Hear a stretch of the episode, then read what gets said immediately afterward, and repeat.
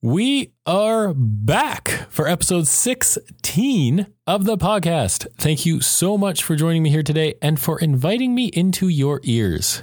I'm Robert Massey, and this is the Travel and Adventure Photography School podcast. Today, we are going to continue our dive into some of the fundamentals of photography and talk about a type of photography nearly everyone has at their disposal at all times. And that's phone photography. Most people know this by now you don't necessarily need to have another camera with you, as you can produce some pretty stunning results simply by using the phone you already have in your pocket. In a lot of cases, for those of us who are hiking or traveling, it's awesome to have such a highly powered camera that fits in a pocket or in your backpack and doesn't weigh 10 or more pounds. But too often, I see great photographers who take terrible pictures with their phones and simply people who don't know how to get the most out of this amazing device. That's why we're going to talk about it today. How do you get the most out of your phone to take amazing photos? So, I'm going to give you eight pieces of information that should help you get the most out of your phone photography. All right, let's get going. Tip uh, number one shoot in RAW. Most phones today have the ability to shoot in RAW, on some, this can be accessed through the native camera app. On others, like the iPhone 11, for some unknown and very annoying reason, you have to use a third party camera app. But you can still shoot in RAW. So do yourself a favor and avoid compressed files. RAW opens up a whole new world of editing options that simply aren't there if you are shooting in any other format. For those who don't know, RAW is the uncompressed digital file of a photo that contains as much information as your sensor could record. Other formats like JPEG compress and process the file, giving you far less information to work with. Essentially, you have more leeway in editing and can make more careful and deliberate changes to an image to bring out your artistic vision and the best parts of a photo. Recording in JPEG or any other format will give you less information to make edits with. And the camera will actually do some of the editing for you which isn't necessarily a great thing because most of them don't do it great. All right, we're already on to tip number two. That is to stay away from digital zoom. There are many, many, many phones that claim to have a massive zoom range because of their digital zoom capabilities. But digital zoom is terrible. Even with the advent of computational photography, phones just can't compare to actual optics. All right. All right. Let's back up for a second. Digital zoom versus optical zoom. What is this? Optical zoom is when your phone uses the lens on it to zoom in on a photo. This is like using the two times zoom lens on the iPhone. You are using actual glass with elements and all those great compensations for light and aberrations to take the photo. Digital zoom happens whenever your phone leaves the available focal length of your optical zoom. It works like when you crop in on a photo in an editing program. It's essentially enlarging your image, not actually zooming in as we think of it with an optical zoom. Digital zoom increases the pixel size, decreases resolution, and decreases the image quality. This is particularly a problem given the tiny size of the sensors in phones. If you want to know more about sensors and how they affect your photography and all that kind of good stuff, you can see episode 15, the one right before this one, where we talk all about sensors. So, for tip number two, only use the optical zoom on your phone. Anything else is just terrible, and the image quality is not worth anything. All right, tip number three don't use in phone filters. Most phones will give you the option to shoot with a filter enabled, like adding extra warmth or enhancing vibrancy, and there are many reasons you don't want to do this, but I'm going to give you two massive ones. Firstly, this takes away your ability to edit the image, the phone is making the editing choices for you, and you will be severely limited in the way you can then go back and make changes to the photo after the fact. This is particularly a problem if you can't reshoot the image. If it was a once in a lifetime shot, or if it was something that just happened spontaneously in front of you, it doesn't give you the chance to actually fix up that photo, especially if the phone screws it up. Secondly, phones overdo nearly every automatic editing process. They typically do things like blowing out colors and oversaturating the image, or pulling way too much detail out in the shadows and overexposing images, or they make people look very weird by way over taking all the pores out of their skins and all the wrinkles out and just like adding weird facial effects. Simply put, phones don't really know how to edit an image. So just do it yourself in post, where you have a lot more control. It may take a minute longer, but the results are going to be so much better. Halfway through already, folks. This is awesome. Tip number four get an app that lets you shoot in manual mode. Yes, phones can in fact shoot in manual. There are many people I've met who seem to think that you can only use your phone on automatic mode, and this is simply not true. Some phones will let you shoot in manual by digging into the settings of the native camera app. Others force you to download a third party app to do this, but it is so well worth it. In particular, because I found that most phones' auto modes do a terrible job metering a scene for the available light and frequently overexpose images. Or don't know how fast subjects are moving and blur too much in the image, or think something is way too bright and underexpose things, just like on a bigger camera, get out of auto mode. To go along with this, don't always let your phone choose the focus. Most phones will let you choose where it is focusing, and this can be an insanely powerful tool. Sometimes autofocus is going to do just fine in selecting what it thinks should be the subject, but not always. You will need to choose your focus at certain points, so get to know how to do this on your phone. We are going on to tip number five, and this goes along with the previous tip, but get a camera app you love to use. This is just like getting a camera that you love to use. You're much more likely to use the app if you actually enjoy the experience. So get one that lets you shoot in RAW and in manual mode. And then from there, it's going to be some trial and error to find the right one that fits your style. But there are so many different types of third party camera apps available on the market for both Android and iPhone that you are going to find something that suits how you like to shoot. You really want an app that you can use intuitively.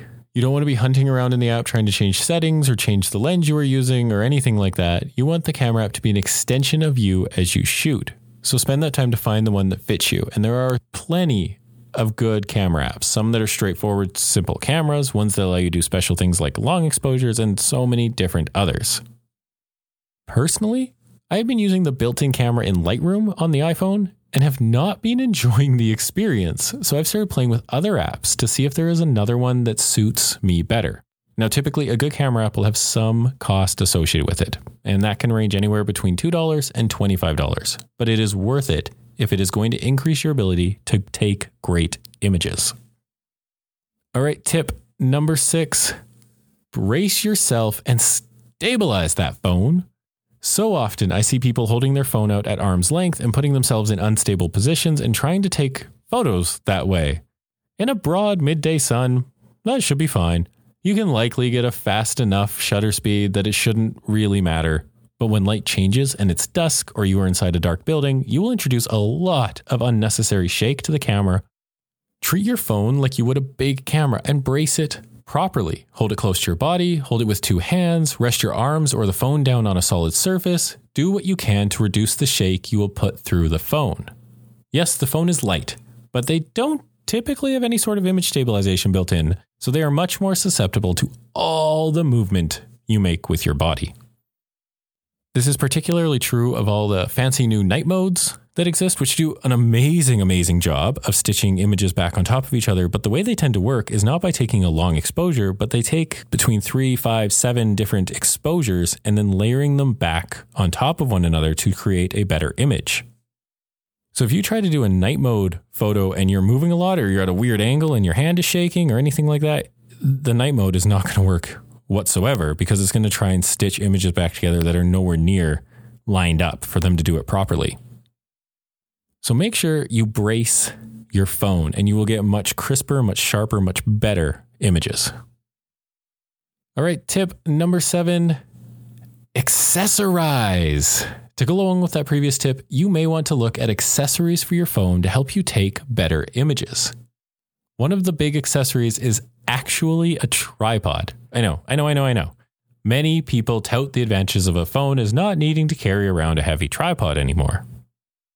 And that's kind of true. You don't need to carry around a big tripod anymore, but a small, even tabletop tripod or something like a GorillaPod with a phone mount can massively upgrade your photos. Tripods stabilize your images and allow you to take photos that you otherwise can't on a phone, like long exposures, time lapses, and even images inside buildings. So think about a tripod for your phone. And to go along with that tripod, you can also get neutral density and other filters for your phone, just like you can for your bigger camera. These filters enable some truly amazing photography, like long exposures or removing reflections from glass with a polarizing filter.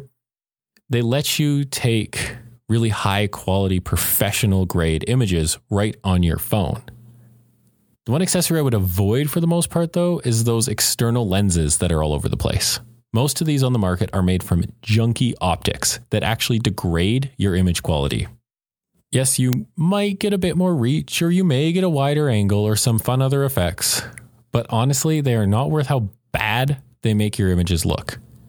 Typically, they will just make your photos soft and blur away detail, and they're just not worth it. And you're spending money on something that you're going to use once and probably toss away in a drawer because it did not produce the quality of results that you thought it was going to. All right, tip number eight learn about photography. Shooting on a phone doesn't magically change the way photographs are taken. The same basics of exposure still apply, the same ideas on posing and composition and color theory all still apply to the photos you take on a phone. Phones don't magically change this fact. They are still a camera using optics and sensors to record images. It's just in a different format than we've been used to in the past. And obviously, you are interested in learning more about photography. Otherwise, you wouldn't be here. So, congrats! You're already doing something most phone photographers don't. You are learning about photography, and this is probably the single biggest thing you can do to make your phone photography better. I actually want to give you a bonus tip for today. So, we're going to do tip number nine, and that's to get out of your comfort zone. Want to take better photos overall, not just on your phone? This is going to make a world of difference for you. Get out of your comfort zone and start looking for different and unique angles. People are often very afraid to look different than everyone else around them, to do something unique or to look foolish, but often the best images come from new perspectives. So get out of your comfort zone and start laying on the ground, looking up high in the sky, moving behind objects, and walking around a scene. This will give you a new angle and a new perspective on things. And when people look at your photos of an everyday object that they've seen hundreds of times from one perspective, from a totally different angle, they're going to stop and look twice. And that's going to make your photography so much better. And getting over your fears of looking different will make a world of difference, not just to your phone photography, but to your photography in general. So get out of that comfort zone and go do something you may think looks weird or strange. Just make sure you're safe while you're doing it.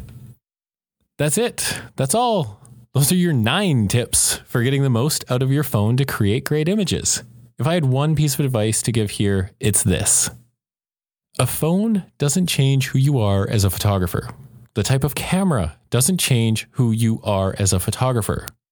Learning about what makes a great photograph is the most important aspect of photography.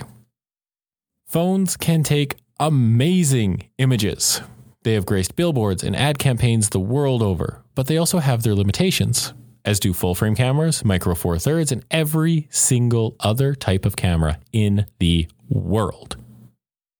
Regardless of their inherent limitations or strengths, the thing that matters the most in a good photograph is the photographer behind the camera and their vision not the gear in front of you. You are what matters the most in taking a good photograph. It does not matter what gear you are using, it is you that makes that difference. So go out with the camera you have and the gear you like to shoot with and take photos. And if you're one of those people who only ever shoots on your big, beautiful full frame camera, maybe try going out with just your phone. Challenge yourself, get out of that comfort zone, and see what you can create with just your phone in your hands. And I think you'll find that if you use those same principles of photography that create amazing photographs on your full frame, that you will start creating amazing photographs on your phone as well.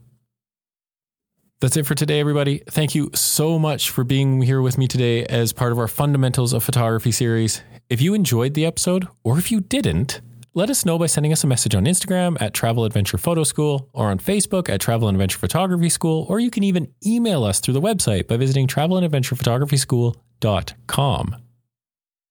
We love to hear from people. And if you have any thoughts on what the new episode should be or things you want to learn, let us know. This podcast and school are about you, the community. We want to grow up a huge community of photographers. So give us your input. Thank you so much for taking some of your valuable time to tune in today. Let's adventure soon, everyone. Bye for now.